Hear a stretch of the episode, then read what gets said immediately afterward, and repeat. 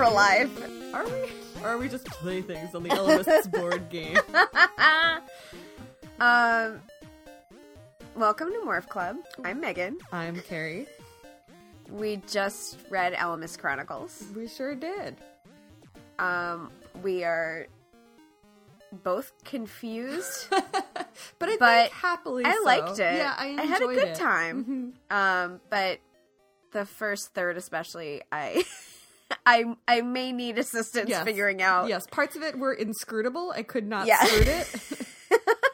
Yeah, unlike some of the other Animorphs books where I can, like, read 2 or 3 chapters while I'm, like, on a train or, like, with the TV on and sort of, getting distracted every 5 pages. This one was so... The opening was, like, throwing you into an alien world in a way that I... admire. Yes. But also was very confusing. Yeah, it was dense. This was, if you are not paying full attention, then you're going to end up 3 pages ahead and someone's going to be talking about deep worms and you are going to be off the grid. But yeah, do go read this one for yourselves if you feel like you would like one. An interesting operatic space adventure treat with all that angsty Animorphs flavor you know and love, even though none of the actual Animorphs are in the bulk of the story. He goes through, like, all of the emotions of the Animorphs. So he starts out as, like, just an obnoxious teen. Mm-hmm. And then it becomes so dark, and he's, like, going through wormholes and talking to, like, a big Lovecraftian thing. Yeah, it's just like a lot. Library at Mount Char meets Ender's Game meets Animorphs meets several other horror story flavors here. In a way that's, like, cool. Like, mm-hmm. like I was talking to our friend Steph, and she was saying that, like, this book really stuck with her because there's a lot of, like, really weird imagery. Yes. And I was like, when I was talking to her, I was having trouble getting through this book, but I was also like, I really appreciate how weird it is. Mm-hmm. Like, I'd much rather be reading a book that's just like, hey... going to throw 30 weird alien words and then just have this whole sequence that's just horror and gross and weird. Like, I'd much rather that than, like, a bland nothing. Yeah, this really, it leaned into its ideas and it felt like... Yeah, it was just cool. K.A. Applegate was having fun with, okay, this is my last offshoot. Yeah. This is my chance to put in all of my fun, weird ideas about... Yeah. And they've talked, or she's talked on record, I think, about how important it was to make things that really felt alien. And this was a really neat exploration of...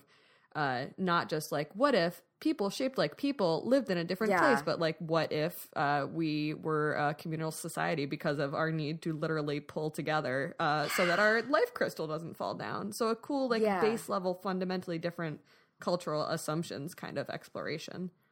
Yeah. So we're gonna recap as best we can. Yes. And as briefly as we can. Yeah. Because we're going to talk with our friend Hani, who, since we... mentioned we might do a podcast, has been wanting to talk about Ellimist Chronicles with us. I'm so excited. Yeah, so I'm excited about that. Find Hani online at Saffron Scarf on Twitter, and we will get her to introduce herself more formally when she appears soon. Yeah. So if you already know what happens, that'll be like 20 minutes from now. Yeah, that sounds about right. We can do this. Let's piece together what exactly. It's honestly... The first third, when it's the Ellimist on his home planet, that was the most confusing to me. Yeah, that's okay. We can skip through it because while that is all cool and interesting, I bet we can talk about the cool teen stuff with Hani. Yeah. So the big framing device for this book is the Ellimist telling the Ellimist story to a child in mortal peril. We don't know which child. We'll find that out at the end of the series, maybe. Yeah. It's one of the Animorphs, though. And I think... It's written in a way that it could be any of them. Yes. Deliberately. Yeah. So technically it's spoilers, but I think it's the kind of spoilers where they may have been still figuring out. Yeah. What, like, they were just like, here is a stake. We'll figure out which kid later. Here we go. Yeah. No, I think that was an effective device both to give you, like, here's why we're getting this story. And also, guys, it just gets harder from here on in. Hey, guys, it's going to get real dark, but there is, like, one nice thing at the very end, except, you know, they're dying. So, you know, Sorry, I'm making a face, which is the best podcast content, but my face was like, you know, the Grinch in the animated, like the early cartoon movies when the Grinch turns his whole face inside out and upside down. Yeah. That's me. That's the face I was trying to make with my human face. Gonna implode my face a little, because that's that's where I'm at emotionally, spiritually. It's time. So the Ellimist, as a teen, he was a gamer. My God. Just a regular teen. Mm-hmm. A gamer like you or me. Yeah.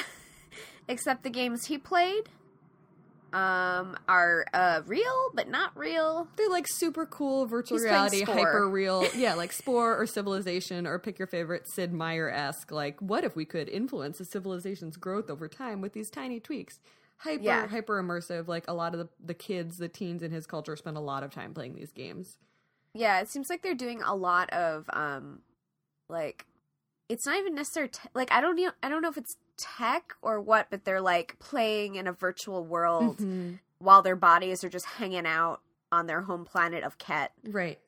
So on Ket, life on Ket is mostly taken the form of these beings with biological bodies that are kind of birds and kind of weird, many-limbed elf creatures. Yeah, they're,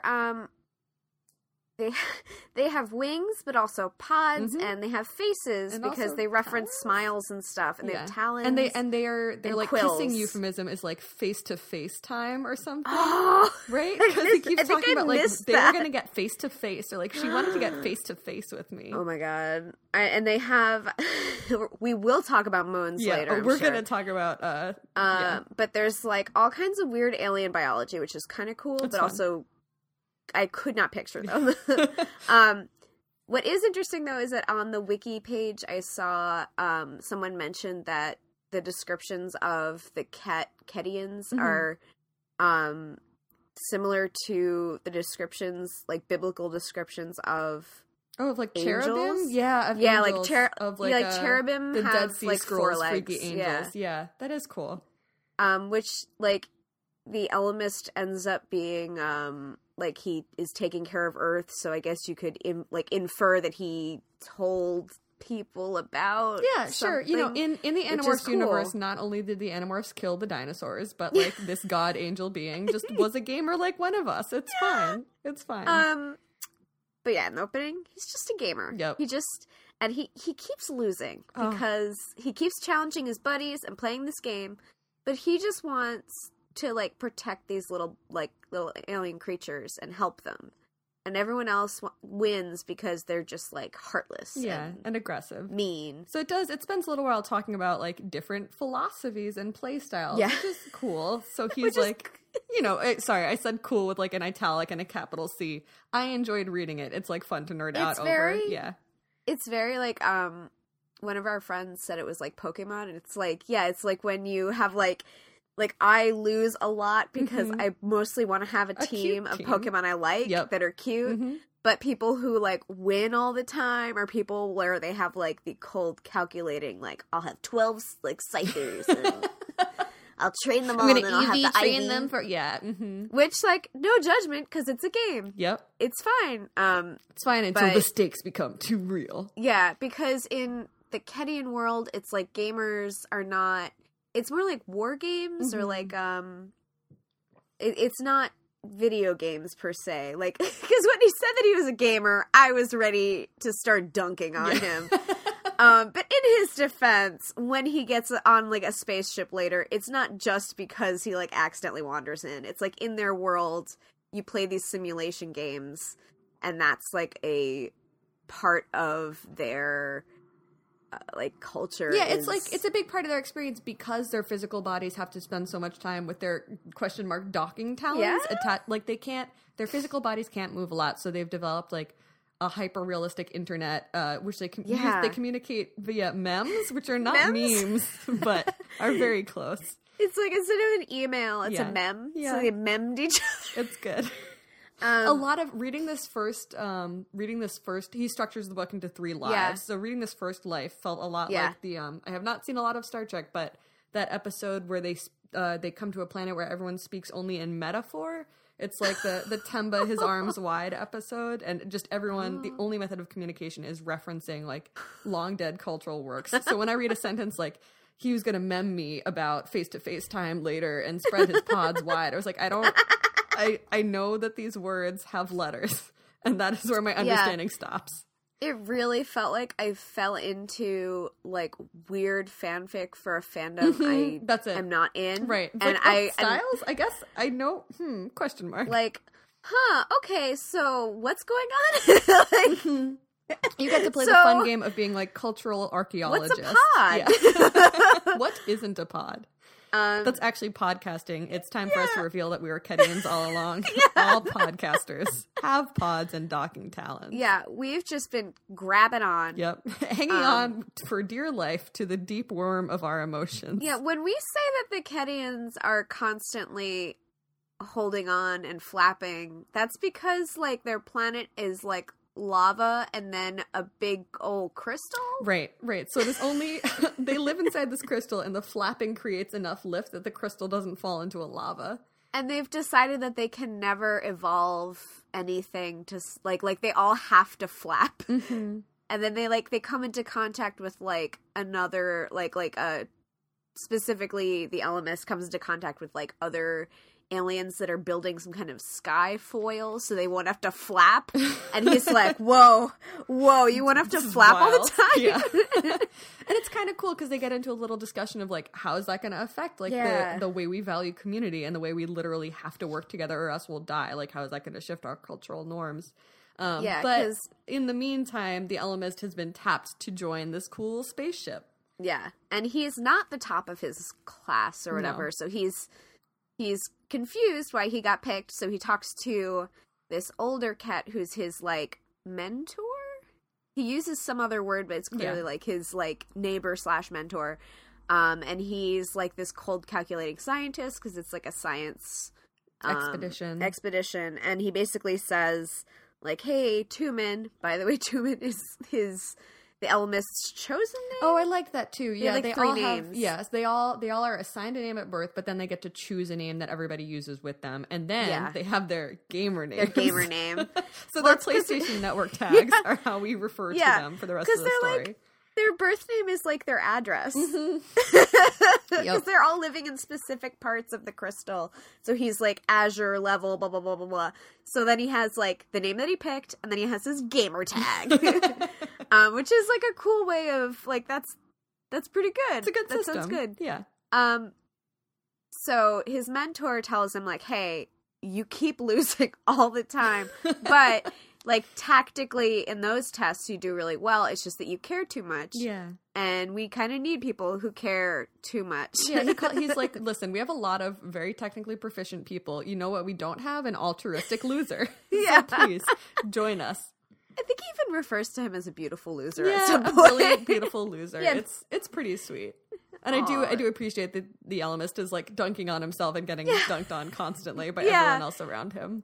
Yeah, no, he's really likable at this point because he's just like a kid, but he also like he cares a lot about why he wants to win a certain way, and he doesn't like being like everyone else plays to like.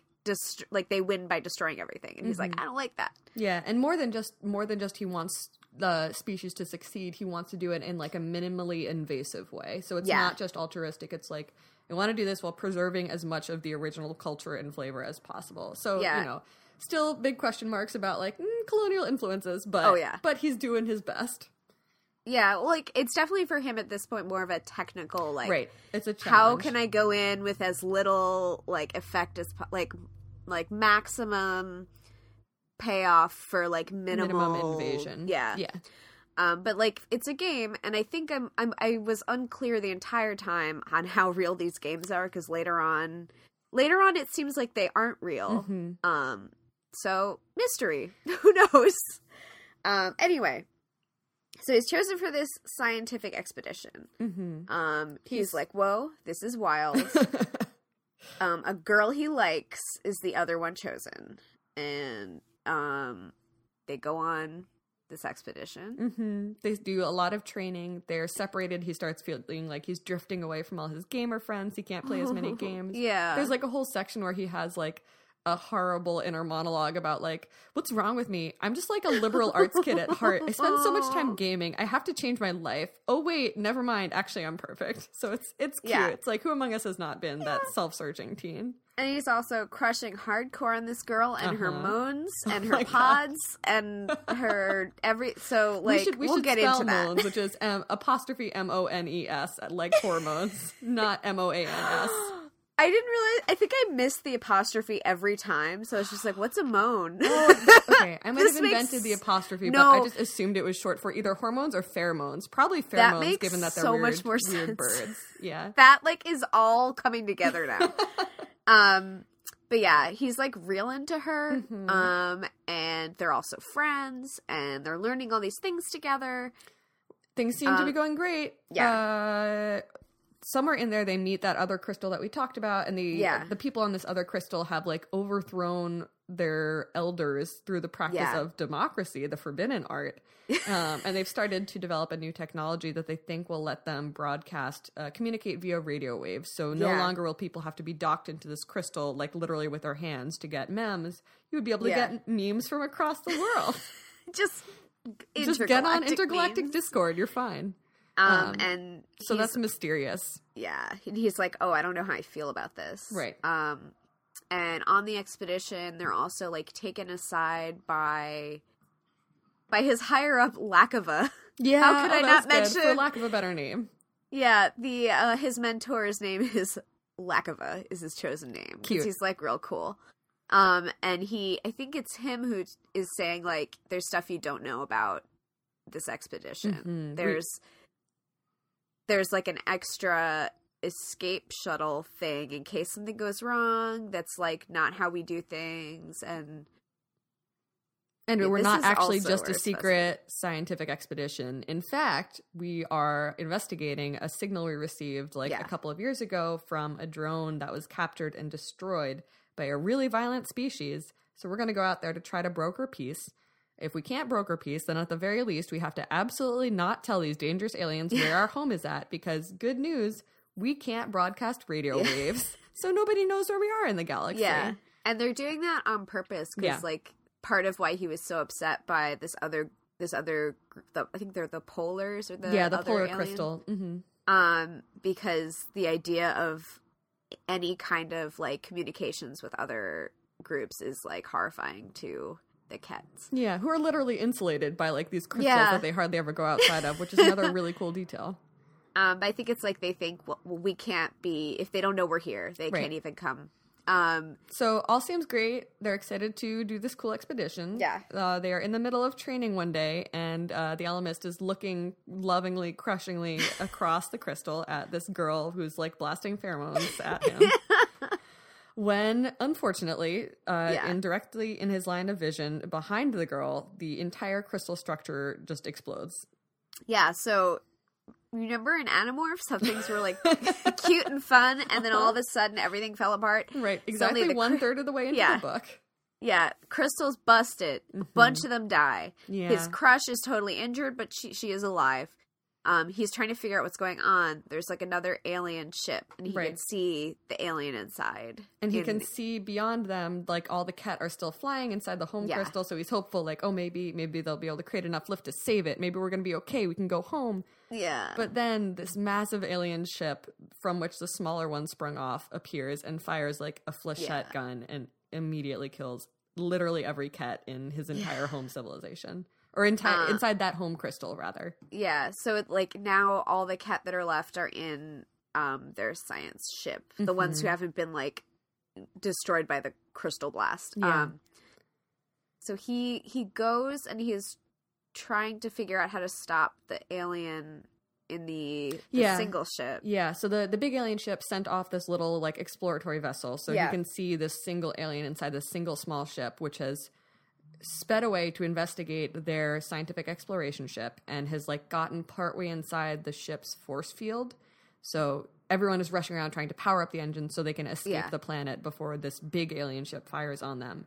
And Toomin is the only one who like knows and wants to figure out a way to deal with this smaller alien ship, which will probably also kill them given the chance.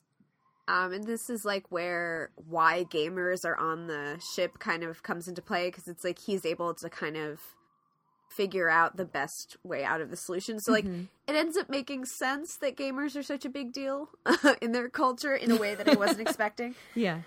And this scene it reminded me so strongly of, you know, I love to dunk on Ender's Game now because Orson Scott Card has some bad ideas. But there's that scene in the first book where Ender is playing the mind game with the giants and figures out that the only way out is to kill the giant that's like giving him the cups. So Toomin figures out that he has to break off a spar of the crystal that builds up the whole ship and use that to, because it's part of the force field, it can break through the force field and kill the other alien. Yeah. So he kills this alien, and it's really, like, it's a huge deal. Like, this is a cardinal sin for their people, it feels like, is taking a sentient life is the biggest taboo they have. Yeah, and he is really affected by it, and it's not just, like, he fired off his missile and killed the... Right, like, it felt like he's haunted. Yeah, no, it felt very convincingly affected, like you said. Yeah, but he...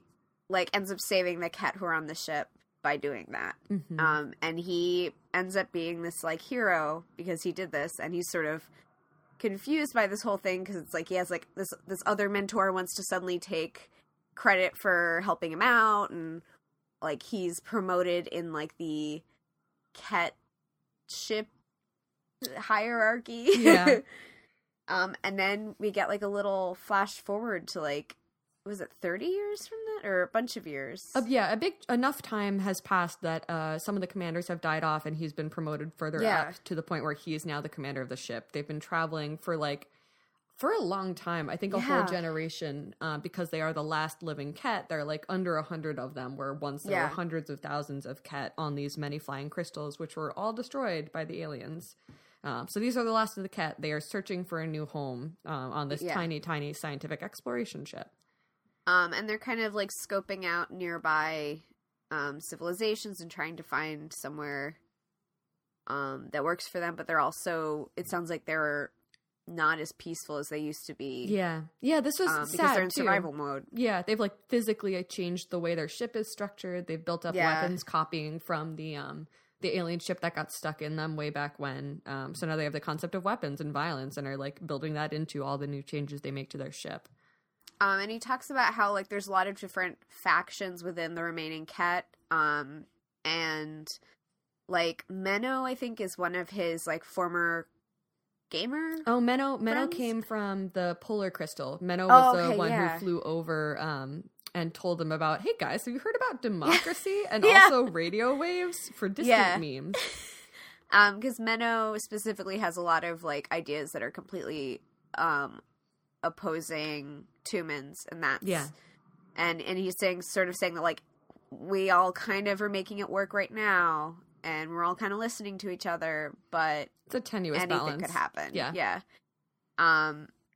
There's a lot of when he's talking about the weapons, there's a point where he explicitly mentions, like, so the reason these aliens attacked them, the Capuchin? I was confused between the monkey name and the pepper name. Somewhere between those two. Capsaicin. Is the name of these aliens. Yeah. The reason these aliens came after them is that when Menno's people in the Polar Crystal started blasting out radio waves, they weren't just sending, like, hello, world, how are you? They started sending out these games.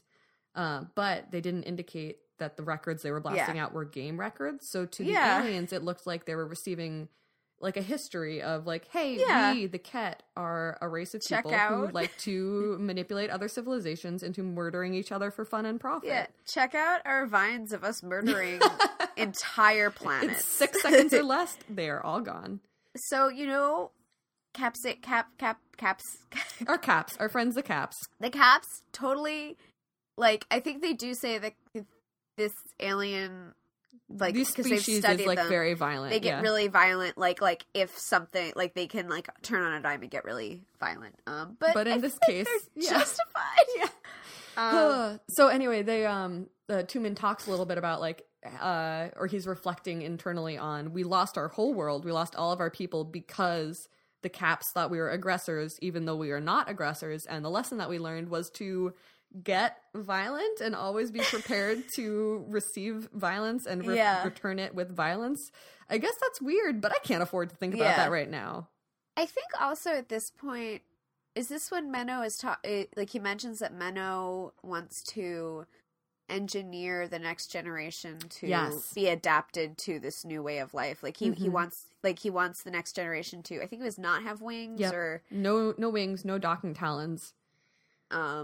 Like, because he's thinking of, like, we have to adapt to this lifestyle, whereas Toomin and, like, the other ones who are sort of more on his end of things want to get to a planet so they can be Ket again, because Ket, like, they love open sky. There's a couple points where they have to be inside a ship or inside a something, and they got really, really scared because there's no sky. A lot like the Andalites, which was very, very touching.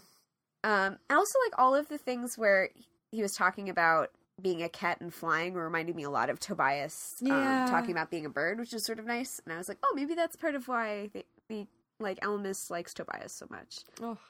But I mean, like, there's like shades of all the kids in the Elemis, which is pretty cool. I do like that all the spin-off books are kind of about the universality. That's not a word. The universal experiences of being a teen, and like the ways that all of these people from very, very, very different times and places are connected and shared values and shared miserable teen experiences. Yeah, it's like, hey, we're all going through it. We're all going through some stuff. We've all got some moans. We're going through some changes. Anyway, so they're searching for life. They have failed in this like 60 times on 60 different planets, or some number slightly larger than that, but on the right order of magnitude. On this new planet, and it signal of life, so they want to send a skimmer down to the planet itself to check it out. Yeah, so this planet. Oh boy, spoiler, this planet. Not great. Full Eldritch Horror planet style. I had forgotten how messed up this is. My brain kind of edited out the middle third of this book. Oh, it's real bad. Yeah. So they... It's like really bad in a way that I thought was really cool, but it's right. It's extremely effective horror. It's like, talk about nightmares. So the Elemis leads this expedition down to the planet with, I think, his crush, I think his mentor, like all of the people most important to him come down with him on the ship. Partly because like they're his faction, but like there's only so many cats, so some of them are going to go down with him. So there's this giant ocean, beautiful blue sphere, beautiful ocean, and they have like readings that there are sentient beings or life somewhere. They see electricity, so they assume like, okay, maybe there's like a sentient fish people that are harnessing this, and we can talk to them and see what their deal is. Let's go try to parlay. So they're skimming the waves, they're crossing the water. They see a very big fish. Very big, and they're like, that fish is so big. How big is it? Well, it could swallow them entirely whole. It is a fish as big as the eye can see. Yeah. Oh my god, right. There is a point where they're describing, like, these electricity readings go all the way out to the horizon. Like, underneath us, everything is this fish? Yeah, they're like, that seems weird, so they go a little bit closer to check it out, and just a whole bunch of tentacles come out, and... everybody's gripped, and Toomin is, as far as he knows, the last one to get not dead. Yeah, he, like, the ship is physically attacked by these things, and he sees some of his friends die around him, and then he, like, gets caught by the neck, and then blacks out, and then he wakes up, and he's back at home. Yeah, and... Seems chill, right? Seems like everything is fine, cool. And it was all a bad dream. He's talking to his friend. Love it. It seems normal, and then he's like, wait a minute, this can't be real. I did see you die. I did see you all die. So, I think we've talked before about how good Applegate is at rating dreams that are effectively freaky, and this scene stuck out to me as like, oh my god, like the slow creeping horror of like, it's not an immediate like turns to the camera, point and scream body snatchers moment. It's more his friends acting like subtly wrong in slowly bigger and bigger ways, and like saying things they should not know, that enables him to cotton on to like, okay, hold up, this is some part of this is real. Either I am dead or you're all dead or this is a hallucination, but like somebody tell me what's going on. Yeah, so he starts talking to Menno specifically, and he's like, wait, it doesn't look right. And he suddenly is like, wait, you're all dead. And the, like, dream starts to fall apart. And turns out, he's, like, in a bunch of tentacles, and, like, everyone else is dead, and they're still kind of floating around there with this, like, giant creature holding on to them, and like he's the only one who survived, but he's only kind of surviving because he's attached to this being. Yeah, it's like what if that scene in The Matrix where Keanu Reeves wakes up in a pod, but basically, instead of a pod it was a giant octopus, and instead of being surrounded by sleeping people, he was surrounded by visibly dead people also plugged into this big octopus. Yeah, and the octopus just wanted to spend eternity playing horrible games. Playing murder chess with you with your brain. And you alone. Yeah. Yeah. It's like, listen, BTUs are fine, but what I really want is to just defeat you in Super Smash Brothers for the next trillion years. Yeah, because he talks to Father, which is the name of this horrific creature. And he's like, what do you want with me? I cried. Menno said, because Menno is the face that it has chosen to show him. Cool. It is lonely with only the dead for company. I want to play a game, Elemis. Oh, it's so spooky. So then he plays, like, literally years playing horrible games with this being. Yep. And anytime he refuses, Father just turns off the illusion and leaves him floating alone underwater in the dark, surrounded by like his dead friends bumping into him. And this is like I think he says 10,000 games, so like we can only imagine how many like thousands of years this actually went on for. And then he loses all of them until there's one game where Father, like the game is like making music, like that's the game. So Father acquires new games because every once in a while alien ships like crash into the planet and Father eats them, so like the aliens die and he's like, okay, cool, now I'm just gonna jack into your brain, fire up those neurons and steal those memories. How could we forget to mention that Father is not just the cat? Oh yeah, Father is a collection of every alien it has like absorbed, and Father doesn't really have new ideas himself, but if there's a new body with a new brain to, like, mine, you know, collect the electricity or whatever from, check those pathways, he'll have a new game. Yep. It's like, listen, you want to get on the Nintendo store, you're going to download this Andalite tree game. Sounds great. What you are going to need to do is bring me one dead Andalite. eShop coins are no good here. Yeah. You gotta put that Andalite in there. Just stuff it in that vending machine box. So this game is like, they go to an alien planet, they're walking around, and then Father pulls out this flute and plays some music. It's full Devil Went Down to Georgia, which I really did appreciate. Yeah.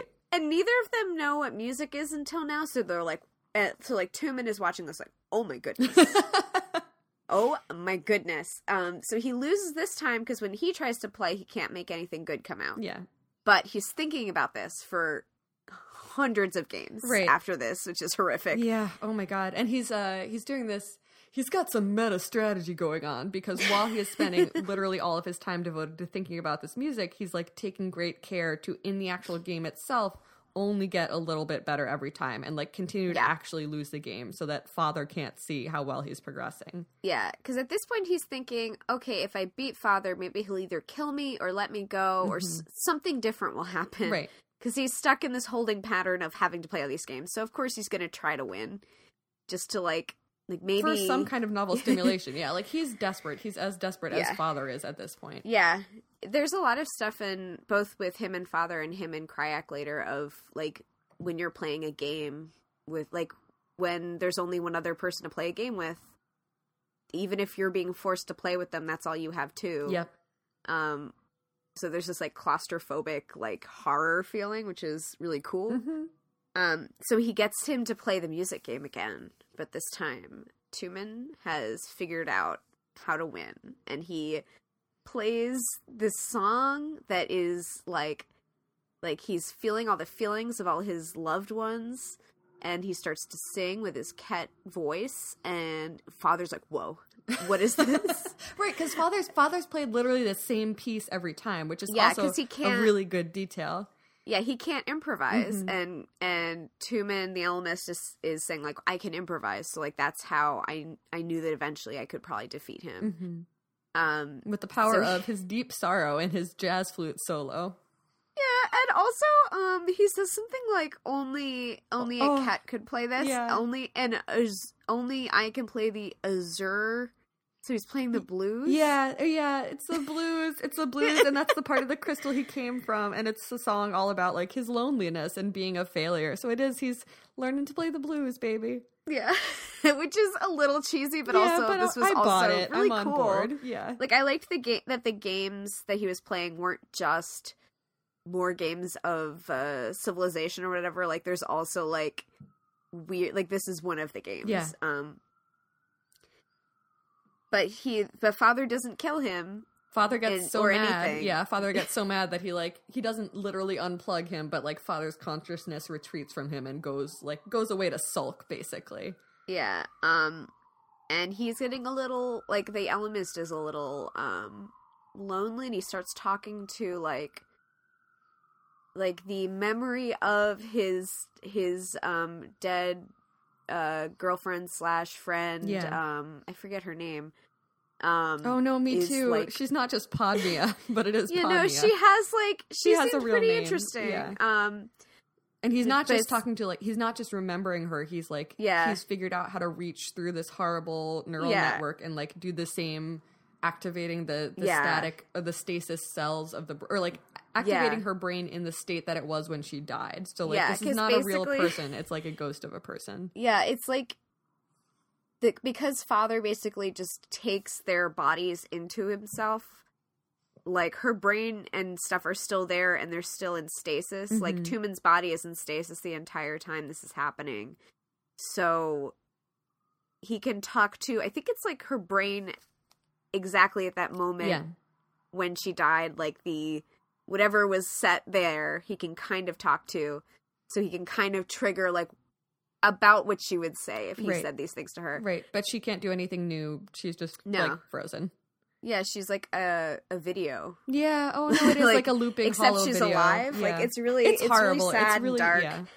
Yeah. But he ends up figuring out, like, because he spent all this time being part of Father, literally, he realizes how he can, like, download the information of what made her, like, what there is left of her into himself.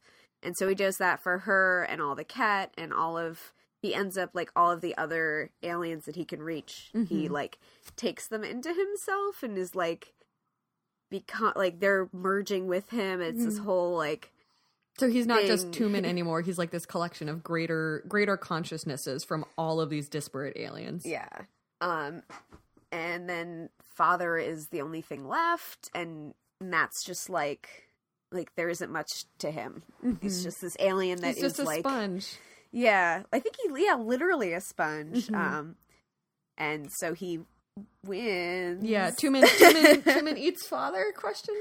Yeah, metaphorically. So he the last mind he observed was Father. When I took him, I took nothing. There was no Father, no mind at all. So that's fun. That's only so spooky. Halfway into the book.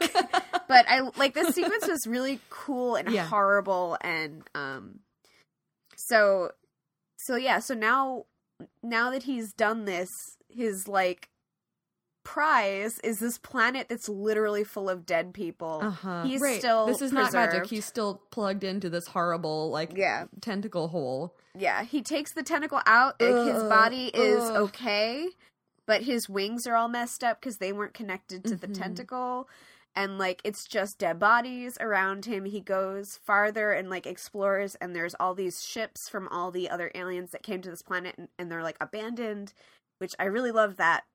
Like, the imagery of that is really cool. Mm-hmm. This horrible elephant's graveyard of, like, ships on ships on ships. And he finally, I think it takes like a year for him to dry out his wings and take care of them. Oh yeah, no, the whole process is so lengthy, but somewhere in there he manages to fly again and just starts crying in the middle of it because he hasn't been able to do it for hundreds of years. And he talks about how he's looking through all of these planes and stuff. He ends up like augmenting his body and stuff, and he's like building this like technological body on top of his own body, and he spends like years and years and years doing this by talking to all of the alien brains that he that was also downloaded. Very cool. Like he which says, tech genius can help me figure out how to build this cool cyborg hack so that I can actually contain all these minds. But you had a screenshot of it. All of the minds that I had downloaded into mine, they were all there, all crowded now into my own limited Ketran brain. I was a computer running 1,000 SIRs at once. My own body seemed to exist in infinite variations. I had hands, feet, wings, tentacles, stingers, prods, claws, feelers. I had eyes of every kind. I could see light all across the spectrum. I could see X-rays and cosmic rays and microwaves. I had ears to hear only the deepest bass notes, and ears to hear only the highest pitches, and ears to hear a fuzzball floating on a breeze on 1,000 years distance. Yards distance, and all of it, all these sense memories all crammed into my own inadequate body and brain, which is so cool and horrible but beautiful. Right, it is really both addressing, it's not just like, hey, I have a friend I can talk to in my hindbrain. It's like, oh no, there are all these different sensory processing capabilities that I don't have but I have a memory of having, and like how do you deal with that? How do you handle that? And he even kind of talks about how he's not really Toomin anymore now that he is this greater thing. Toomin is, like he says, like, I surfaced me, Toomin. Mm-hmm. But I was in control, but I was not in control.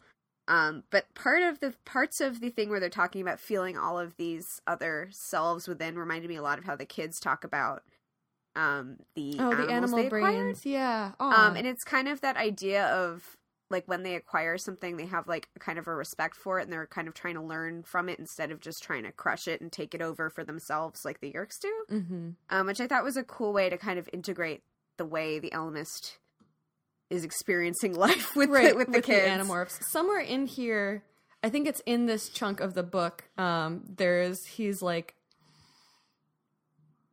oh, this is right, as he's building these ships, he gets to a point where he's got his mind expanded, he's got like this giant structure of ships all around him. He leaves the moon. He blasts into Z-Space, and he blows up the moon behind him. And in here, he's trying to figure out, like, how do I parse this? What do I do? Maybe I'll, like, create subroutines of people. Maybe I'll, like, try to create these memories, these echo ghosts of my friends or, like, these other aliens I've talked to. And eventually he figures out that it's not going to work.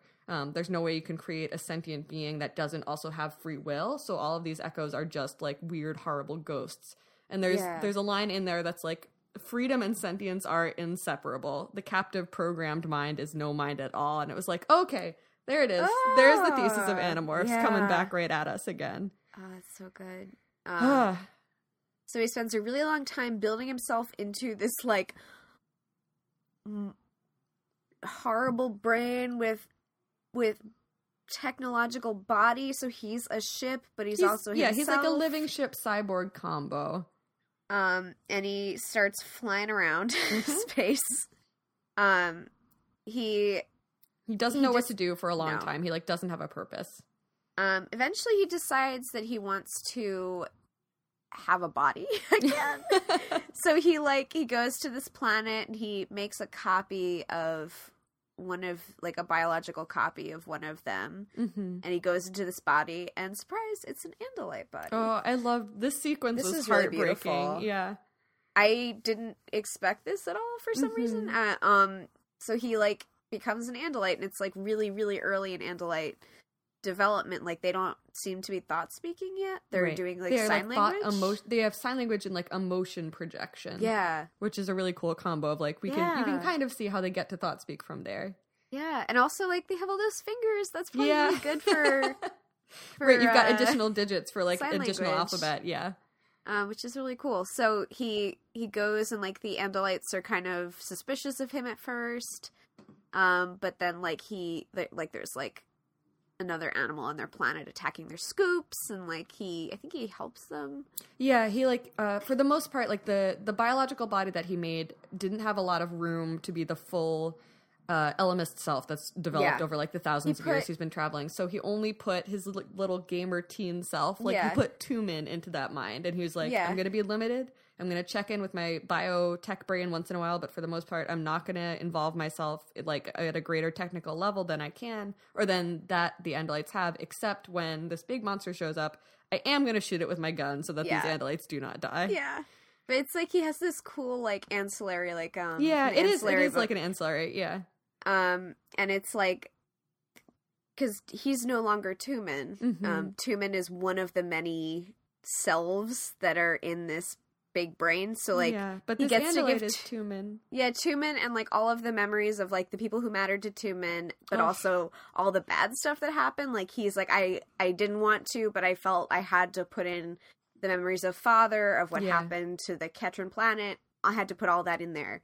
But he could have all that. So, he finds this comfort in having his self split like that. And he says, he starts a life in the Andalite planet, the Toomin Andalite.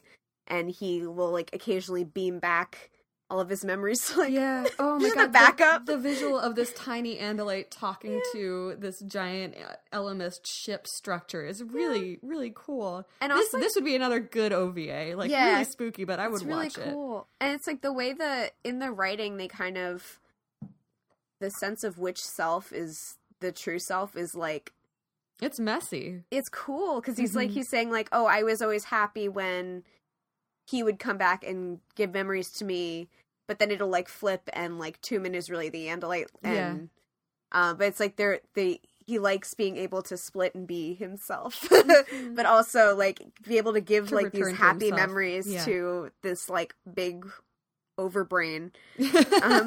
So he's living on the Andalite planet. He has he has an Andalite wife. He has a little Andalite baby. Named Tree. Yeah. But then Tree dies of some congenital condition. And there's this really heartbreaking part where he is saying, I could figure out how to stop it, if I went to, the bigger Ellimist brain, we figured out really quickly how we could fix this, but the last time I tried to do something like that, that's how everything went wrong. Yeah. So maybe I shouldn't. Yeah. So he ends up not doing it, but he's still heartbroken. And then his wife is saying we should have another baby. Another kid. Yeah. And he's that kid might die. We can't. But she's basically saying this next baby might die too, but we have to keep trying because if we have more children, some will live. Or more children, some live is the thing she keeps saying to him. And that's kind of what he. That ends up being, I think he realizes that this is his, not mantra, but, this is kind of what he's doing this for. Philosophy. Yeah, it's you have to seed life wherever you can and be a force for good wherever you can, and it won't always work out, but some of it will. Because, the whole, when he was with Father is this dead thing that can't do anything new, so it keeps cycling through the same routines or whatever, but what gave Toomin the Ellimist an edge was being able to keep trying and keep trying to innovate, because if you keep trying, it might work out okay at some point if you keep going. So he says, we did have another kid, and that kid was, that kid lived. Yeah. And we, there's a chance. There's that little chance, so I had to keep going. Oh, it's really good. It's a really, really strong part of the book. Yeah. So, he ends up, floating through space and seeing this big, consciousness. Yeah, so he spends a long time floating through space. He sees a couple of species at war, and acting on instinct, he, intervenes. He, puts up a force field to separate them from each other, ends up altering their space such that he drops an asteroid belt in there and is okay, in 1,000 years I'll come back and check on them. They won't have been able to fight each other for 1,000 years. This is just like games I used to play. They're gonna be okay. Yeah. So he goes around the galaxy being a peacemaker, trying to spread knowledge, do minimal invasion, but do give people tools to do better and do stop wars wherever he can. Yeah, and he feels a little lonely, but also he's having he feels good about helping out all these other aliens. He goes back to check on this system with the asteroid belts. Yeah, and like he realizes, the 4,000 years later or whatever else. Yeah, so he goes back to check, and it turns out that, like, they'd stopped fighting each other. But I think it was, like, the planet inside the asteroid belt just, like, turned on themselves and... Yeah. Like, there's nothing left. By the time he gets back, it has been, like, nuked completely out of existence, which is, like, extra heartbreaking for him because I think they got the idea from, like, he used nuclear technology to separate the asteroid belt in the first place. So this is his first inkling, like, oh, my God, I've been doing this for 1,000 years, like, or, you know, however many tens of thousands of years. How many times has this happened? How many times has, like, something I thought was good gone bad? Yeah. And he is interrupted in his musings by another entity speaking directly to him for the first time in who knows how long. Like, a Elemis. Full planet-sized creature with creatures on it. Yeah, very spooky. Again, this is like him. Like at this point, he's made up of 30 ships. He's like a giant construct. He's not just an intelligence in one point. And so, like him, this is a big, scary construct. And it's like, hey, Elemis, like galactic do-gooder. I've heard all about you. Yeah, I've heard about all those, like, cool planets you saved. Too bad I had to destroy a couple of them because you did too good a job. Planet, so this is Crayak. Yeah, what's up? It's Crayak, giant planetoid evil being. Remember in book 7? Remember 40 books ago when Jake saw that giant red eye? It turns out that red eye is, like, what's left of whatever Crayak was originally. Because he's, like, this, like, terrestrial creature that's just, like, merged with this planet / technological thing similar to the Ellimist. Yeah, it reads a lot like the Ellimist, who in turn reads a lot like Father. And Toomin even reflects on, like, oh, my God, like, we're so much alike. I've become, like, a high-tech version of Father. Yeah. I've been losing to my own arrogance. What's wrong with me? Yeah, so I think he's trying to fight that by doing good, but then Crayak shows up and all he cares about is destroying things and, like... Right. That's literally, he's entropy. Crayak is just like, hey, I'm here to erase literally all life in the galaxy and, like, you can't say anything to stop me. That's just what I want. I'm gonna kill everything good you've ever done, and when I'm done with that, I'll kill you last. Yeah, like, there are these two, like, concepts of life and death that are, like, bored and floating around space, which is really horrible and cool and, like, intense. On a galactic scale. So they spend a while just, like, literally playing this giant chess game of life and death across the galaxy. Well, Craig says, "You are a gamer." And then he goes, "Aren't we all?" No longer I lied. I no longer play a game. I do what I can to make this a better galaxy. But then they decide to play these games because Crayak decides to play these games, and it is like Saw style. Like, if you don't play my game, everyone is going to die. Yeah. If you play my game, you can save one person. And the Elemis is like, well, I guess I gotta bust out my old gaming mouse. Yeah. So they're playing these games, and it's kind of like the opening of the book. The games he was playing, except, like, they're real now. Yeah. And it's very, I mean, it's sad. It is difficult for the Elemis, really, I think, sad to even comprehend things on this scale anymore because he's become so otherworldly. But, like, one of the first species who dies is, like, the species that killed the Kets way back at the start of the book. Like, Crayak just blows up their planet because the Elemis guesses something wrong. Yeah, he does, like, you know, in The Dark Knight when... Oh, the bus Bruce has to pick one place, one thing to save. And, like, the Elemis tries to go for the I'll save all of them, but he ends up they all get destroyed because Crayak was ahead of him. Yeah. And he says even that he couldn't afford to lose to Crayak, but also he needs Crayak because he's the only other thing like him. So they're playing these games, and they start to realize that, like, the only thing that'll happen if they keep playing this way is that everything, including them, will be destroyed. Right. Right, so their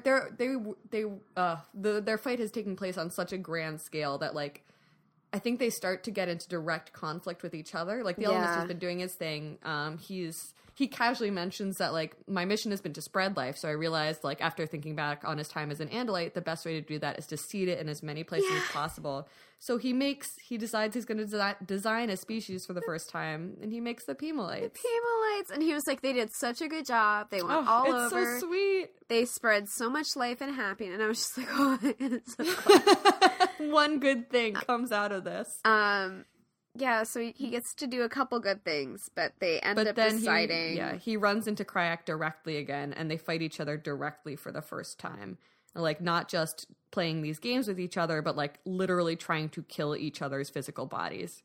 And because they're so big, like, the way they fight is, like, they fire asteroids. He talks casually about, like, we drained all the energy out of a star, and we shot at each other, and we just killed the whole galaxy that way. Yeah, no big deal. So they're destroying solar systems. They're ruining life everywhere. And the Ellimist is, like, kind of very coldly and calculating, like, I know I'm destroying a lot of life, but at this point I'm looking at these graphs, and one is how much quickly I'm getting stronger, and can I beat Crayak before we literally destroy all life in the universe? Yeah. Shrug?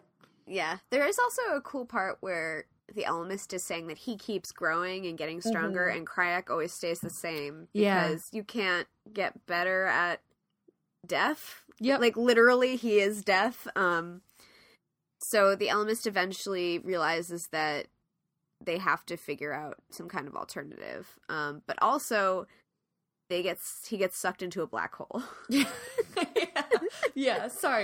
along the lines where he's, like, trying to change his ways. He's like, cool, I've got a new plan. What's this trap? I better check it out. So he gets sucked into a black hole, and it's kind of like... there's, like, parts where the kids are in Z-Space where, like, they don't have a body anymore, but they're, like, experiencing the universe and everything is inside out. Yeah, and the few times when the Ellimist has showed up to stop time and show them, like, visions of the past and present, they go into this other plane of being where, like, they can see the strands of space-time, like, strings around them. Yeah, the big mood. Yeah. Too much. Big mood.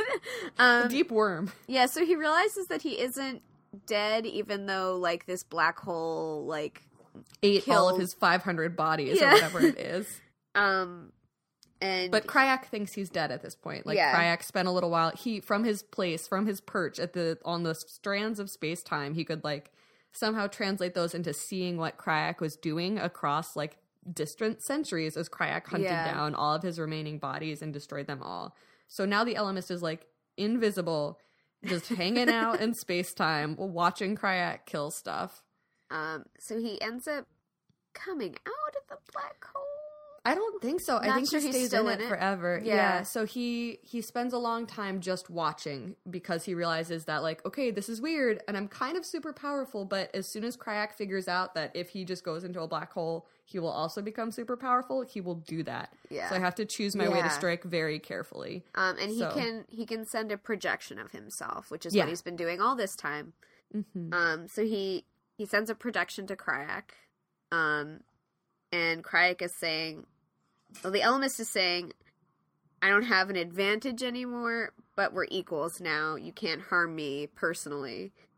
So Ellimist is saying we could just watch everything happen, or we could destroy, like, everything and ourselves.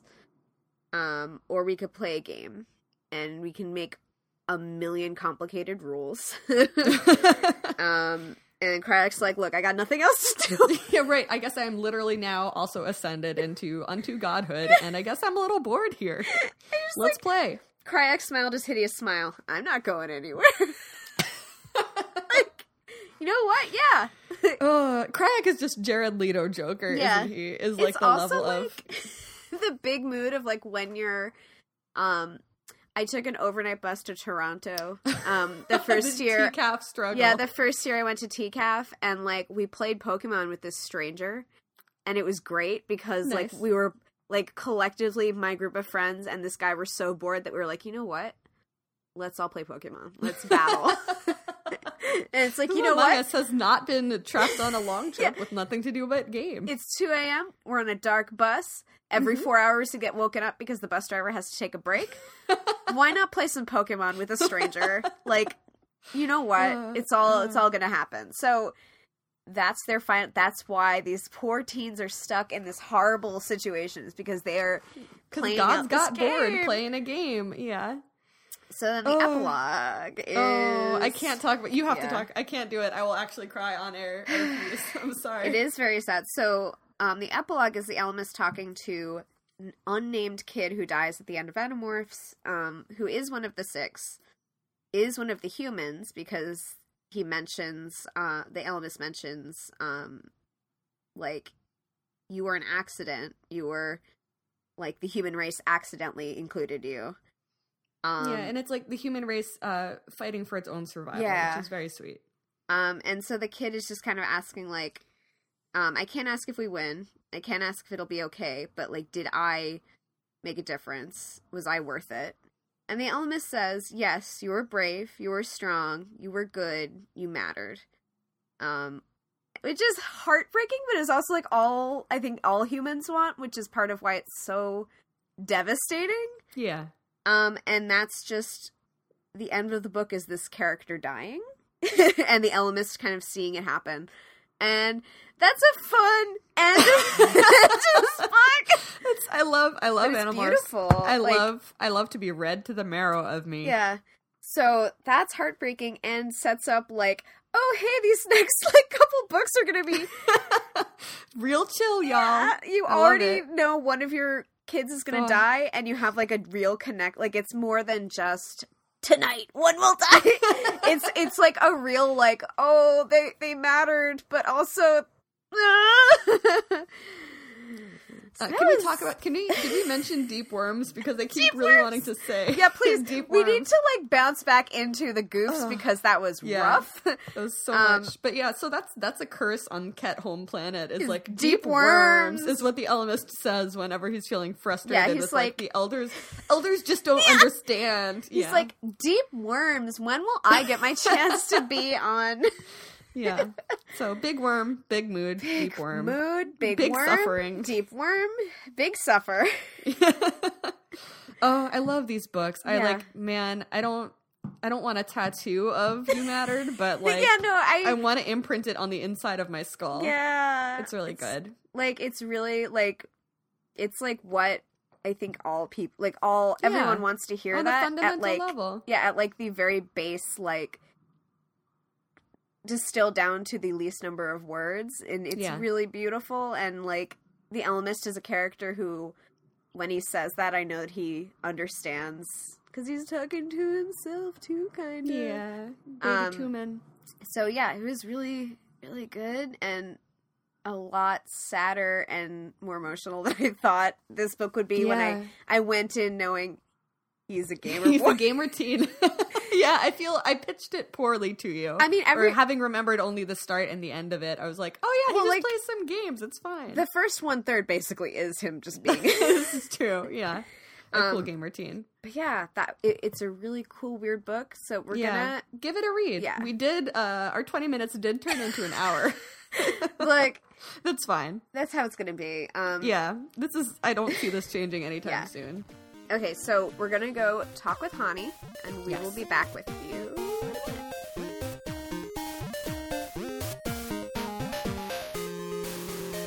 Yep. So, welcome back to Morph Club.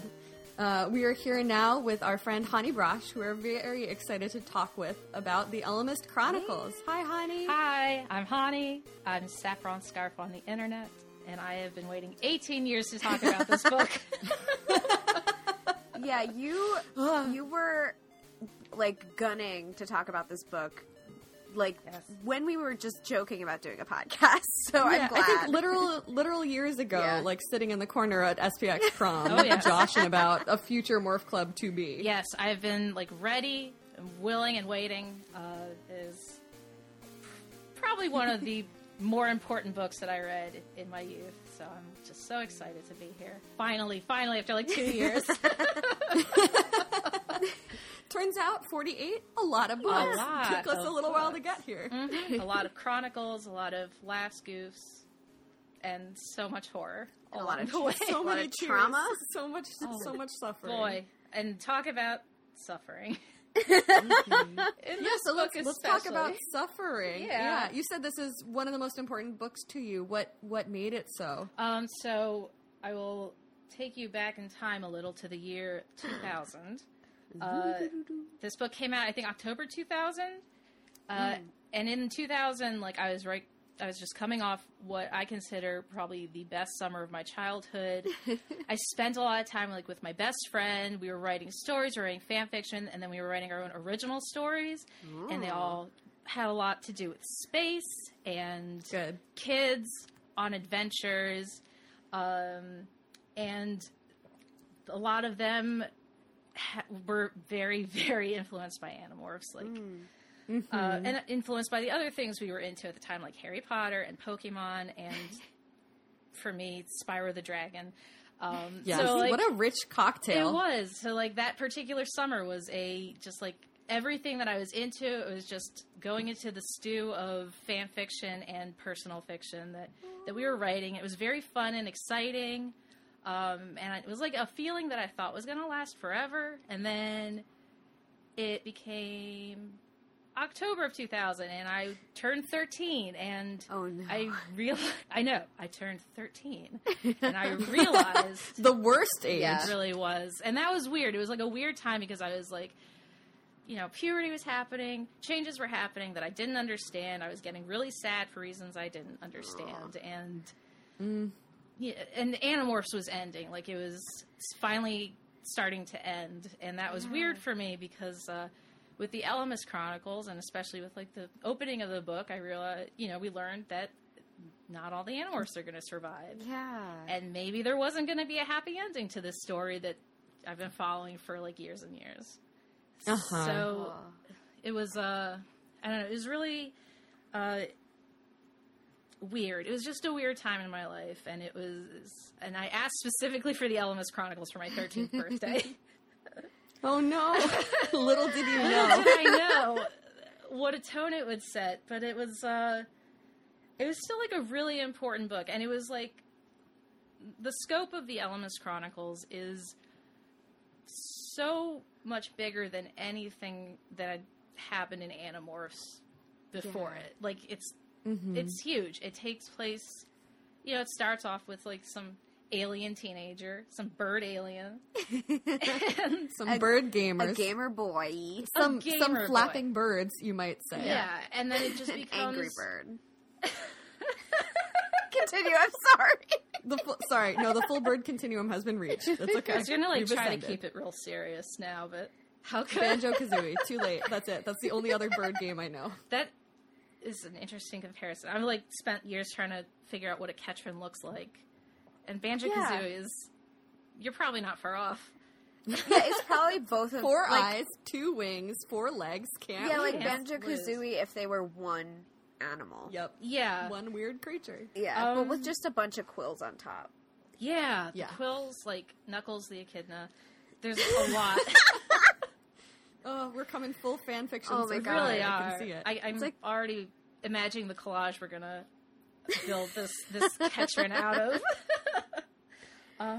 But yeah, like, it, oh man, I, like, think about it all the time, like, this giant space odyssey, I guess is a good word for it, like, this one individual's, you know, humble beginnings into unimaginable horror and loneliness and, like, it's weird to think about now. Like, when I was a kid, I thought,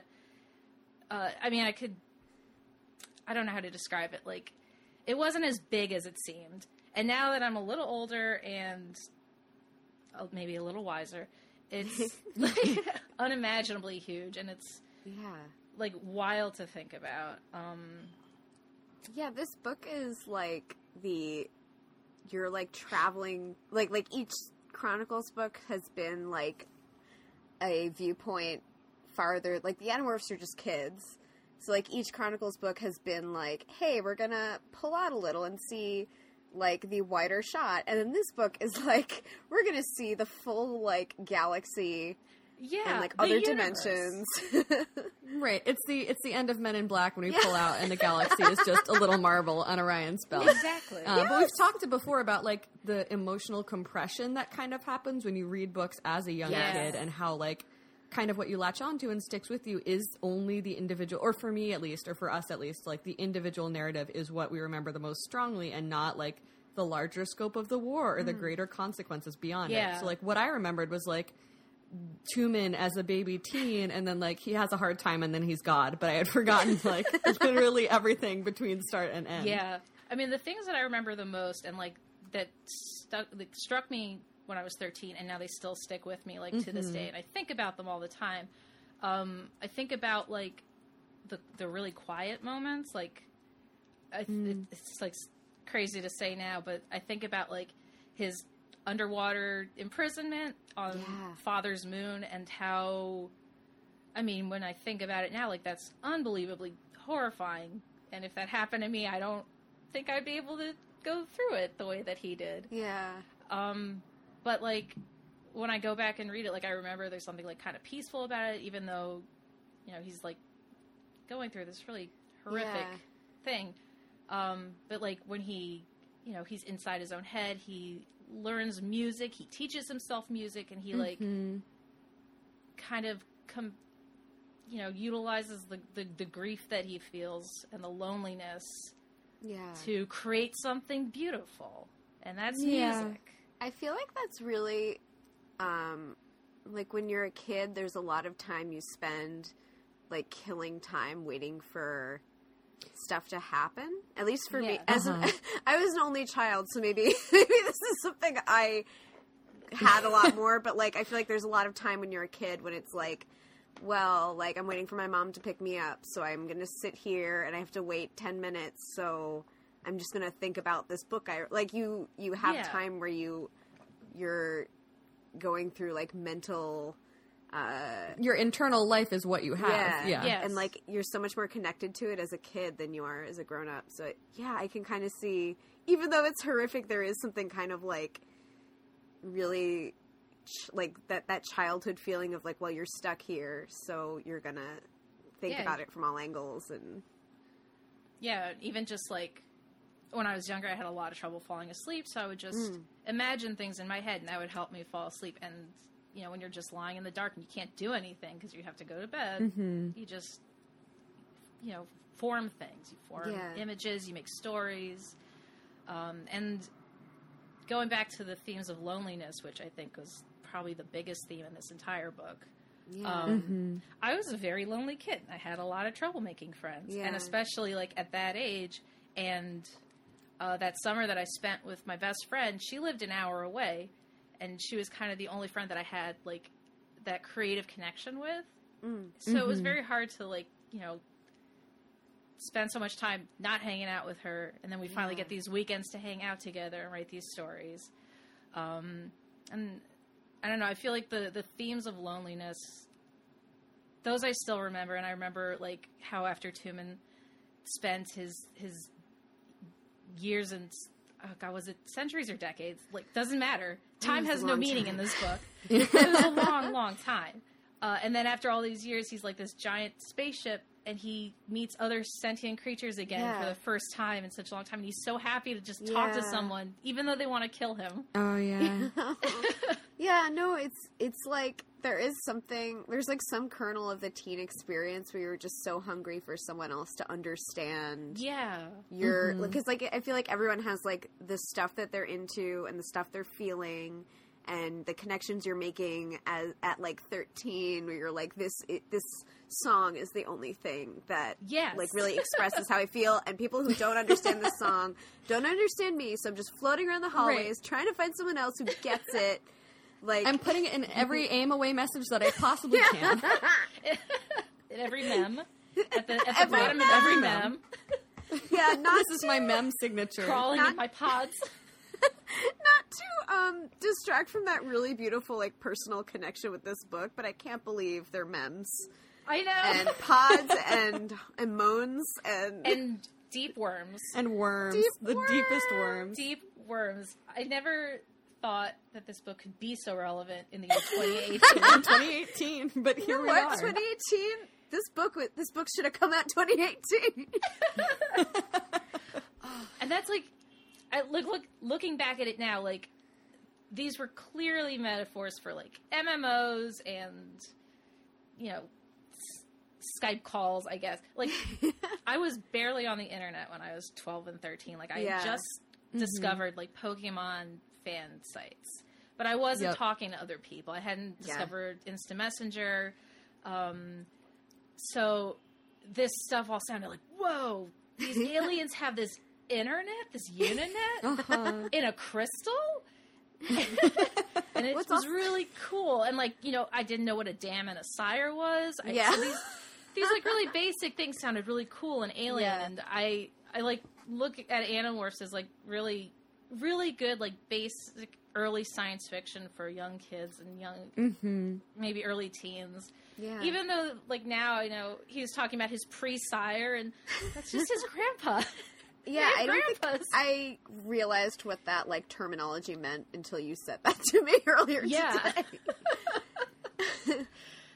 I do think it's interesting, like, the way the gaming culture in the Ket Planet is, because it feels like a relic of 2000 in a way that's kind of nice. Where it's right, a more innocent time. It's like... Or, I guess, a time before...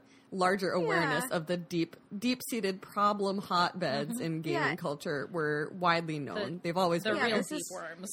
Yeah, this is just the deepest, most dangerous dune worms. Yeah, yeah. This is just everyone plays this game, and people lose a lot, and everyone cares a lot about the rankings. That's it.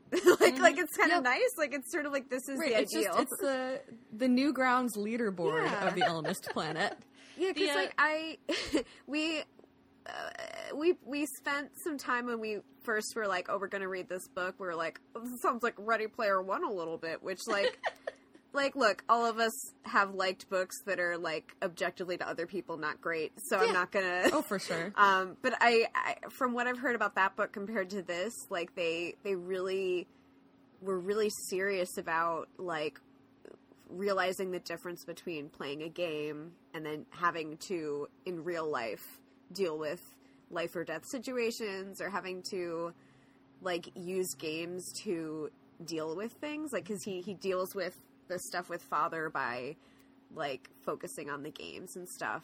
And I feel like there was like a level of, really engaging in those ideas in this that weren't in these books that are like for adults that are about people like ostensibly about loving games. Like this is more like, games are really great. They can, like, help you think strategically, but also it's not the same as the real thing. Yeah. Like, actual war is painful. And playing, like, Alien, Spore, or Sims can get you killed in space, apparently. Oh, man. Oh. That was, like, really brutal also. Like, I remember being really shocked when, like, all of a sudden, like, the crystal was just destroyed by these aliens that came out of nowhere. And like, it seems like they were setting up like this whole, like, you know, all the whole story will take place on Ket.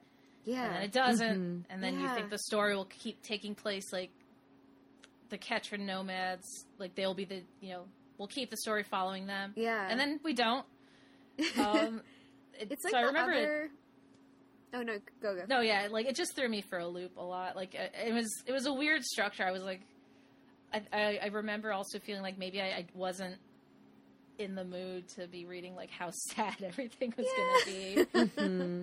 I feel like I wonder if it was originally going to be chopped up into 3 parts, like the Andalite Chronicles or something, because it felt... Right. Like, I think the other Chronicles books are all structured, so there's, like, mini episodes within it. Like, they all feel like mini-series, and this one feels like that, too, where it feels like... Yeah, I think they were literally released as, like, separate books, right? Like, didn't Viscera at least come out over 2 books originally? Yeah, I know Andalite Chronicles... I thought it was all one book.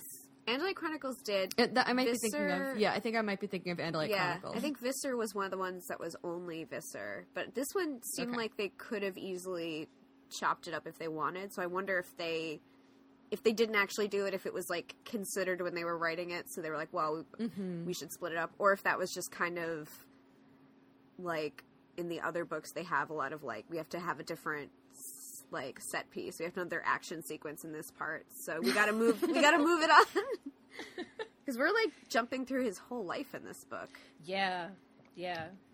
And his second and then his third life. When you die in the game, you die in real life. And yet, but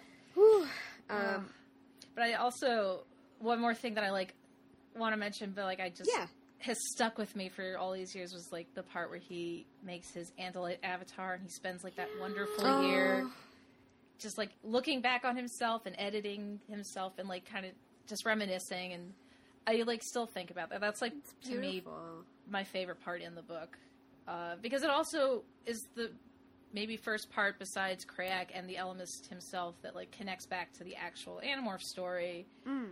It's like the first, well, maybe not the first, but I feel like it's like the like a touchstone within the story. Yeah. Like we finally get to the Andalites. We see how this all fits together. Right, and like ties back into the Andalite creation myths of like this is why the Elemist is such a big figure in their culture and why they've all had such strong reactions every time like someone brings up, oh, an Elemist. Yeah. Yes, we all know exactly what that creature is. Yes, I love this. But book. Yeah, the that quiet you were talking about quiet moments and just the not even the time he spends on the Andalite planet, but the selection process of like, okay, what is the core of me? Like, what are the values I want to preserve? What's the minimum amount of data possible that I can put together that people would look at and say, like, okay, that's me. Like, it's missing, you know, vast chunks of my life. Mm-hmm. But at its core, this is still a good representation of who I am. Mm-hmm. And I feel like, in a way, everything that we actually see, that we, the readers, see in the book, like, when I look back and read the book, I think, like, that's, like, all the stuff that he put into his Andalite self. Like, there was probably a ton of other things that he did in his really, really long life that obviously won't fit into, like, a 200-page book or 100-page book. But, like, this literally just occurred to me this second. Like, maybe the book that we have been reading is the edited version of his entire life that he put into his Andalite self. Yeah, this is, like, his data download. Well, it's like he's already had to think about, when he was making that Andalite self, what the things that made him are, and like what formed his like philosophy about how he's gonna go on living. And so like that's also what so he's already done that. So like when he's talking to the Animorph, this child, he's like, I've already had to think about which things are the most important about why I'm doing what I'm doing. So here you have to understand all this to understand it, but if you read all of this, it'll all make sense somehow. Yeah. Animorphs is so good, y'all. Do you feel like it made sense? Like, do you feel like this book made the entire, like, reading all of the Animorphs, do you feel like it connected some things, it made some things more obvious, or it made me? I mean, I didn't read this book as a kid.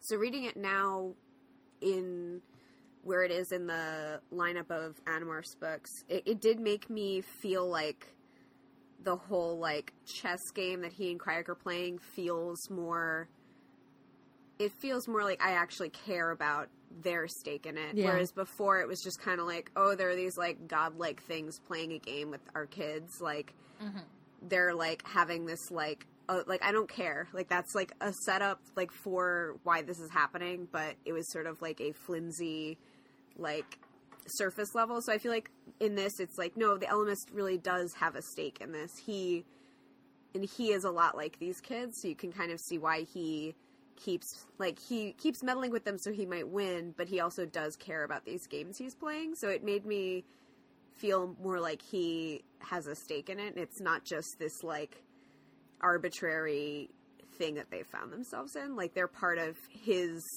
ideals about, what should happen in the galaxy, like people who are trying to do something good should win.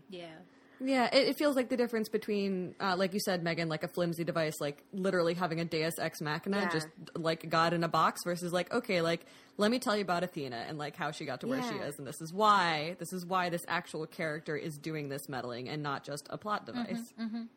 And I feel a little bit of comfort that there will be an ultimate winner in whatever game he's playing with Craig, just because thinking about like everything he's gone through and then now what he is in this kind of immortal time-space being. Yeah.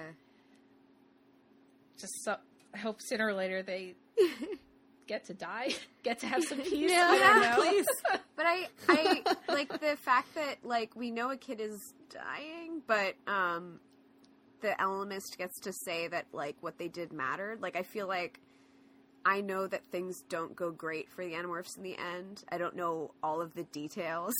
Mm-hmm. But knowing that this like being says that they mattered and that they made a difference is actually really important, because that's all like these kids have like very real stakes of like, they just want to get through this and hopefully make a difference.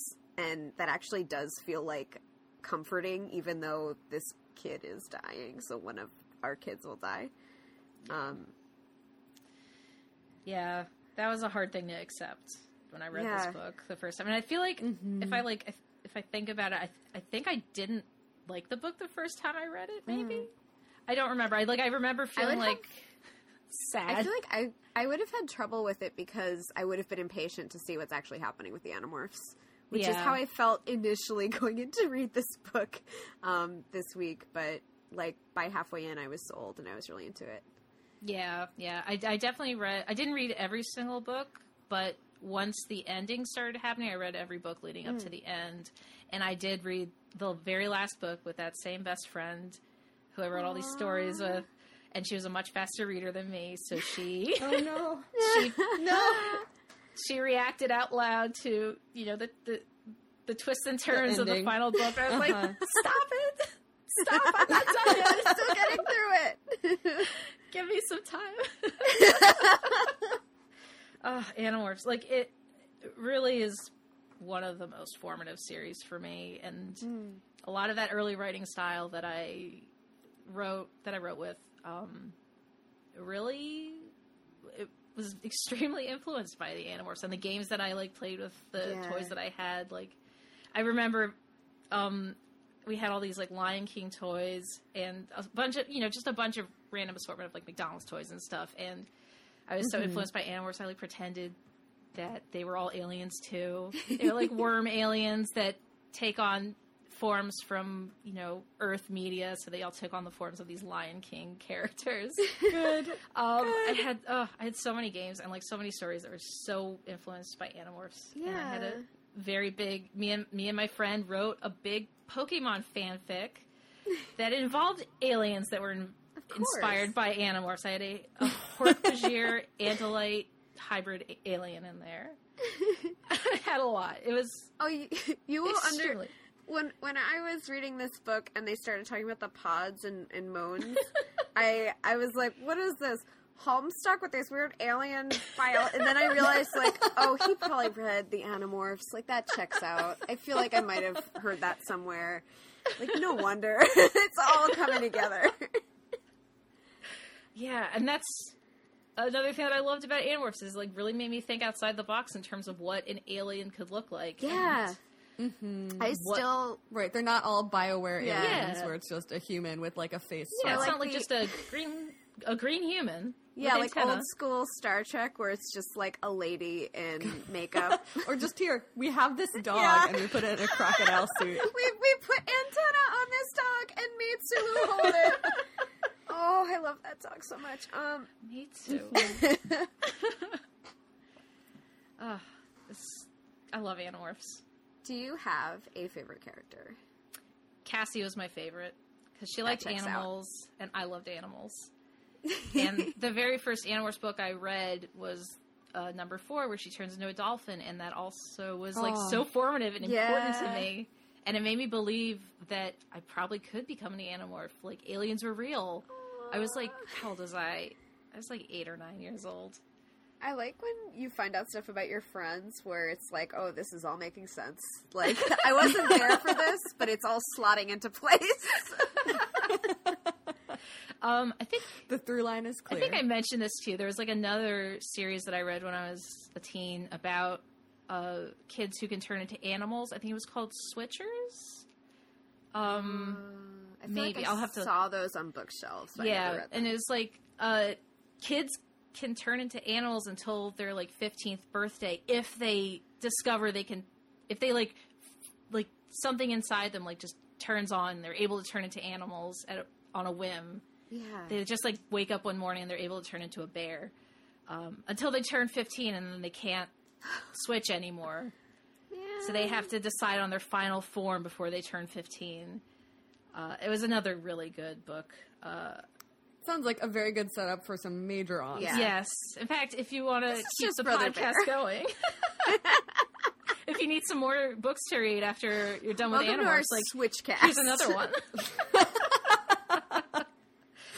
Where we will actually only talk about Breath of the Wild now that I say that name out loud, but welcome. So you said Cassie Dolphin. Is Dolphin still your dream morph? Maybe birds were definitely something I wanted to fly so badly. Yeah. You want to morph Humphrey now, though, right? Yeah, I want to be my dog Humphrey because he has it so good, and he's got a sweet life. He's got a sweet life. He rolls around. He has so many people who love him, and I love him. But do I want to be him? I actually am not sure. I think I just really wanted to be a bird. I really wanted to fly, and I really believed that being an Animorph could happen. That is the magic of being eight, I think. I know. Like, some part of me was just like, it's gotta be real. They wouldn't write about it if it wasn't real. Like, maybe I'll find that cube, and then, like, I could be, like, not an actual Animorph, because it sounds like they're having a bad time, but I could morph all the animals. Right. And just, how would I keep this? No war, yes flying. Yeah, I don't know if it would be my battle morph. It would probably just be... Battle morphs is such a much harder decision. That's a separate category, yeah. That's, like, who you are when you want to fight someone, which I think is different from who you are when you're having a good time. That's true. That's true. Yeah. I never really thought about it that much, actually. I think I wanted to be like a Hork-Bajir also. I wanted to turn into something that was big and could climb trees. I could also talk forever about the Hork-Bajir Chronicles. Anytime. The Chronicles books are all pretty cool.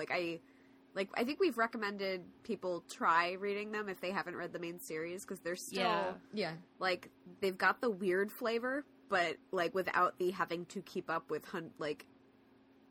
20 books.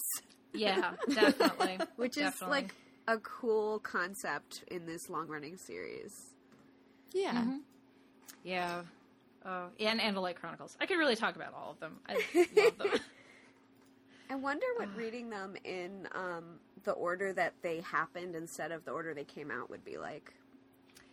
Oh, that would be interesting. Like, I think these books weren't really written for that to give you any kind of cool Easter eggs or anything, but like, I was like, oh, this is really cool that you see like a history of all these alien things happening in these Chronicles books. Mm-hmm. Yeah, yeah. Meanwhile, our teens are suffering. Yeah, I never realized that. I mean, I knew they were suffering, but like now that I go back and read them, I'm like, oh, geez. Yeah, I think this is a lot.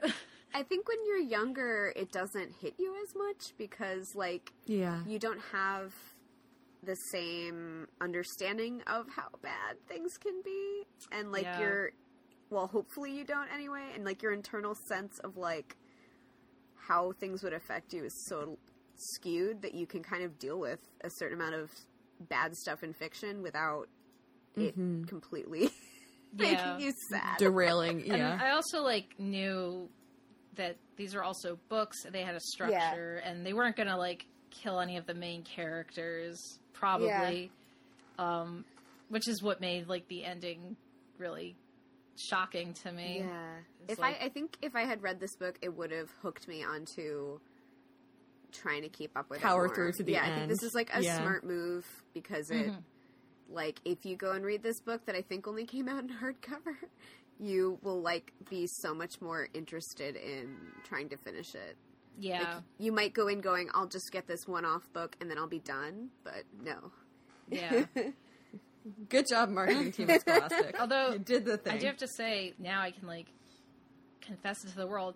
The ending of Animorphs really messed me up. Like, I think a lot of people, like, I feel like a lot of people have said that to us since, like, people have been, like, traumatized by... It definitely felt like a point of no return. Like I said, had just turned 13. Yeah. And I feel like the ending of Animorphs was where I kind of realized, like, I'm not a kid anymore, and I can't like go back to that really wonderful summer I just had that I want so badly to go back to and experience again. Like I was aware of how much my life was changing and how much I was changing, and it was much like the Animorphs. They can't go back to a normal life at this point. They've seen too much. I know. It was very weird, and I had a really hard time like accepting that, I guess. Yeah. I think that's something.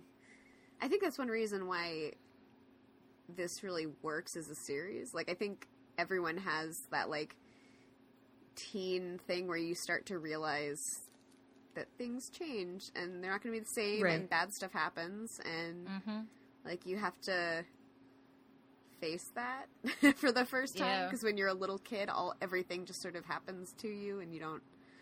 I don't know. Like, I think it's... Right, and with this sense of agency comes, like, this understanding that things will not continue to be the way they are, and the only constant is change. Mm-hmm. Yeah. Like, I don't think these books are written as any kind of giant metaphor, but I think the reason why we as humans tell certain kinds of stories are because it, like, resonates with these ideas that we have to deal with. And it's just really interesting, because, like, these books clearly connected with a ton of people for a reason. Yeah. Well, I have one last little story. Without spoilers, I did deal with the ending of Animorphs by writing a fanfic about the Animorph who dies gets sent to the future to live a new life because the Ellimist has reincarnated them into the future, and then the Ellimist helps the Animorphs go into the future to save this person and bring them back, so there will be a happy ending. That's gonna be what I'm gonna believe happens. I believe it happened too. I never finished it. I think I wrote 2 chapters on fanfiction.net. But I remember... I am going to need that link. You are going to have to send that to me directly. I will not. We can... No, Hani, you have to. I will swap. I've been building a giant document of Animorphs fic recs for Megan when she's done with the series. So I will not this is my barter. Tell my fanfiction.net screen name here on this podcast because... Only among friends. It was a little embarrassing. I never wrote anything spicy, but I did write a lot of Spyro the Dragon song fics. And some Animorphs fanfics. Oh my god, good. I'm glad. And I will send them to you guys. But to the listeners out there, just know that I tried. I tried to make a happy ending. Just like the kids, they tried their best and they mattered. Okay, they mattered. Oh, I can't. I will cry again. Don't make me do it. Poor Carrie was like full on feeling it. I was too. Boy. I remember crying a lot over this book during some particular like rough teen years. Yeah, no, like... Oh, Hani, I cried over this book 2 nights ago when I was finishing it at 11 p.m. I didn't actually... woke up with my eyes swollen, like, what did I do last night? Oh, right. No. This book was, like... the ending of this book really got me. Yeah. Like, it was just really good, and... Yeah.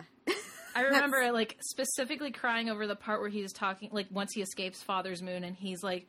I thought about returning to Ket, but it would only cause me pain. Oh, like I like that particular paragraph, like specifically those lines. Like I have it committed to memory because it like used to just make me cry on command. Oh, it was so intense for me. Now I'm like hardened and I can't cry at anything anymore. The problem is I have like now when I think of this book, I think of all these like really tragic like. Beautiful, horrific scenes, but then also the sequence where he's flying behind his crush and he's like, I can see her pods, and she was spreading all kinds of moans. And that brings me back. That's the duality of humanity. I do have to like credit the structure of like that part, like something about like the like this hanging out with his crush and like this Ketran society, like I copied that particular structure for so many of like my original stories where it's like some sort of festival and like the main character meets their crush and they flirt and like just these like things that And then the festival blows up. Yeah. And then it all blows up, and their destiny becomes apparent. There wasn't... Yeah. Mm-hmm. I don't remember my stories being, like, quite as brutal, but I was very, very influenced by Animorphs in, like, so many ways. Yeah. No, like, I think all of us who read these books at, like, the magic age of, like, 11, 12, 13, like, it's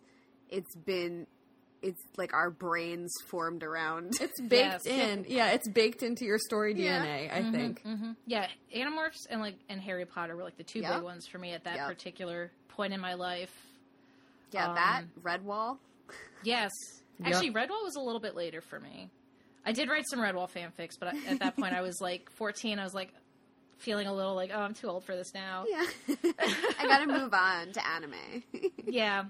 Except anime, I was, like, also, like, it was too beautiful for me. So I was, like, I can't possibly do anime justice. I can't be with the beautiful people. They're too much. Oh, that's very good. Real. That's very good. Yeah. And Animorphs really, like, opened up space for me, like, the concept of outer space. Yeah. It makes sci-fi... Like, I like that the science fiction stuff in these books is, like, messy and weird and, like, you don't... Like, there's science, but it's not... You don't need to understand it. Like, mm-hmm. I think when I was, like, a teen or a kid, I thought sci-fi was, like, a little harder to understand and, like, a little bit sterile. Mm-hmm. But this is just, like... Look, we're a bunch of birds with a bunch of eyes, and we're flapping, and there's, like, an airfoil, and we've got moms. Crystals. Got moans. There's so many crystals. I was playing Kirby 64 when... all the crystal shards. Yeah, so, like, that was visually what I imagined Ket to look like. That's what the crystals looked like to me. Like, some kind of Kirby creation. So it wasn't, like... It made it a lot harder when... The crystal was ultimately destroyed. When everything was destroyed so brutally. Oh, Animorphs. I love it. And I'm so happy I'm, like, finally able to express all these feelings. Yeah, no, I'm so happy. I'm so glad. Me too. I'm so glad we got to have you here in the Morph Club confessional booth. So, this is really delighted. Just like, this is a priest's confessional where we make everyone just... spill their teen feels that they've been, you know, just like the Animorphs, you spill your guts. You splurt those guts out and you morph into a better person. Extremely. I'd like to think I did. I hope I did. I mean, I've like settled. I feel like emotionally, I've settled down a lot more than I was when I was 13 and 14. In my heart, though, I will always be an Animorph. Yeah, if there's one thing Animorphs has taught us all, it's that being a teen is incredibly difficult, no matter what species you are. In a way, it puts teens. It definitely puts my teen years into perspective. Yes, I never had to fight my own brother who was possessed by a year, and really, what more could I ask for? Right. That is the foundational level of Maslow's hierarchy of needs. Did not have to deal with my possessed siblings. Yes. Didn't have to deal with being shot into space so many times. They went through a lot. Those kids went through a lot. Those wild teens. I need these kids to have a nap. I need them. I know. Oh. Wow. I love them, though. Well... Thank you so much for... Thank you, guys. ...talking to us about Ellimist Chronicles. Yeah, honey, thank you. I'm so glad we got to hear your experience with it, and we can all suffer together through the crucible of Toomin's life. Toomin's many lives. Thank you so much. Bird child. This poor boy. I know. I'm willing to talk about this anytime. I still have so much to say. Like, the more I think about it, the more I'm like, I want to... Just want to keep talking. Please at Hani. Yes, find me. Yeah. You can find me on the internet. You can find me on the Uninet. My game name is Saffron Scarf. My chosen name is also Saffron Scarf. I chose it. Yeah. And you can find my art there too. I wanted to do a big drawing for this and I didn't find the time, but someday you'll see my big attempt at drawing the Ellimist as he was as a giant space god. Nice, someday. Nice. Ooh, I want to see it. I want to see it. I will take that whenever it happens. Yes. There's no right time. It's always the right time. Literally any time will be the perfect time. So yes, you can meme me on the internet anytime. If you want to talk about the Ellimist Chronicles, I'm always down. Yay. Thank you so much, Carrie and Megan. I am so glad I finally got to talk about the Ellimist Chronicles here. Me too. Yeah. Okay. All right. And if you ever want to read my fanfics, sorry. Carrie, you can read them. Megan, you can read them. Nice. Anybody else? All right.